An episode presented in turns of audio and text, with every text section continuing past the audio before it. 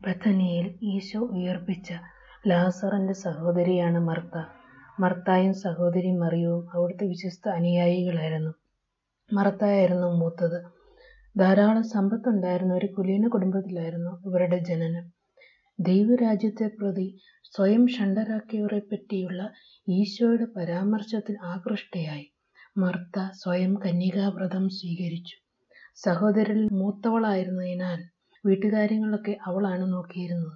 അവൾ പല കാര്യങ്ങൾ വ്യഗ്രയായിരിക്കാൻ അതായിരുന്നു കാരണം. മർത്ത മർത്ത നീ പല കാര്യങ്ങളെയും കുറിച്ച് വ്യാകുലപ്പെടുകയും വിഷമിക്കുകയും ചെയ്യുന്നു. പക്ഷേ ആവശ്യമുള്ളത് ഒന്ന് മാത്രം. ആ നല്ല ഭാഗം മറിയം തെരഞ്ഞെടുത്തോ, അത് അവളിൽ നിന്ന് എടുത്തു മാറ്റപ്പെടുകയില്ല വിശുദ്ധ ലൂക്കായുടെ സുവിശേഷം പത്താം അധ്യായം നാൽപ്പത്തൊന്നും നാൽപ്പത്തിരണ്ടും വാക്യങ്ങൾ.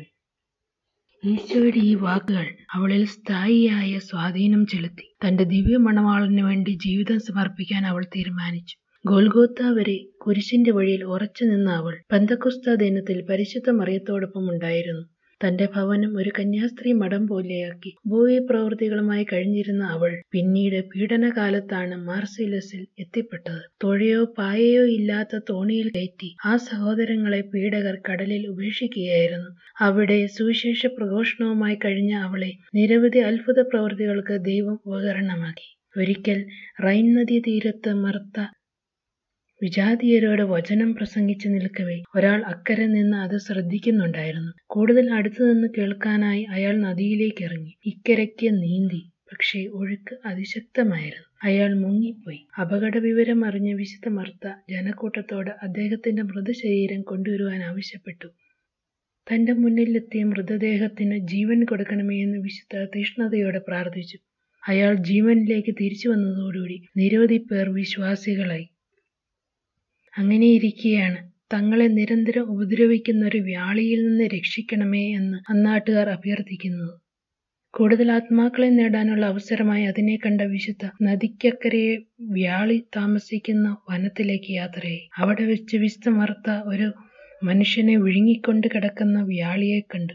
ഒരു കുരിശടയാളത്താലും അല്പം വിശുദ്ധജലം തളിക്കലിനാലും അവൾ ആ കുഞ്ഞാടിനെ പോലെ അനുസരണയുള്ളതാക്കി. പിന്നീട് തന്റെ അരപ്പട്ട അതിന്റെ കഴുത്തിൽ ചുറ്റി ഗ്രാമത്തിലേക്ക് തിരിച്ചു. ഈ അത്ഭുത കാഴ്ച കണ്ട് ഒട്ടനവധി പേർ യേശുവിൽ വിശ്വസിക്കാൻ തുടങ്ങി. അവർ അതിനെ കല്ലെറിഞ്ഞ് കൊല്ലുകയും ചെയ്തു. അന്നാട്ടുകാരുടെ അഭ്യർത്ഥനപ്രകാരം വിശുദ്ധ വിസ്തമർത്ത സമീപത്തിലെ ബോയിസ്നോയിർ എന്ന മരുഭൂമിയിൽ പാർപ്പാക്കി. അവിടെ തന്നോടൊപ്പം വന്ന നിരവധി കന്യകൾക്കായി ഒരു മഠം പണിതു. അവൾ കുറച്ചു കാലം കഴിഞ്ഞപ്പോൾ ദൈവം അവളോട് ജീവിതാന്ത്യമായി എന്ന് ദർശനത്തിലൂടെ അറിയിച്ചു.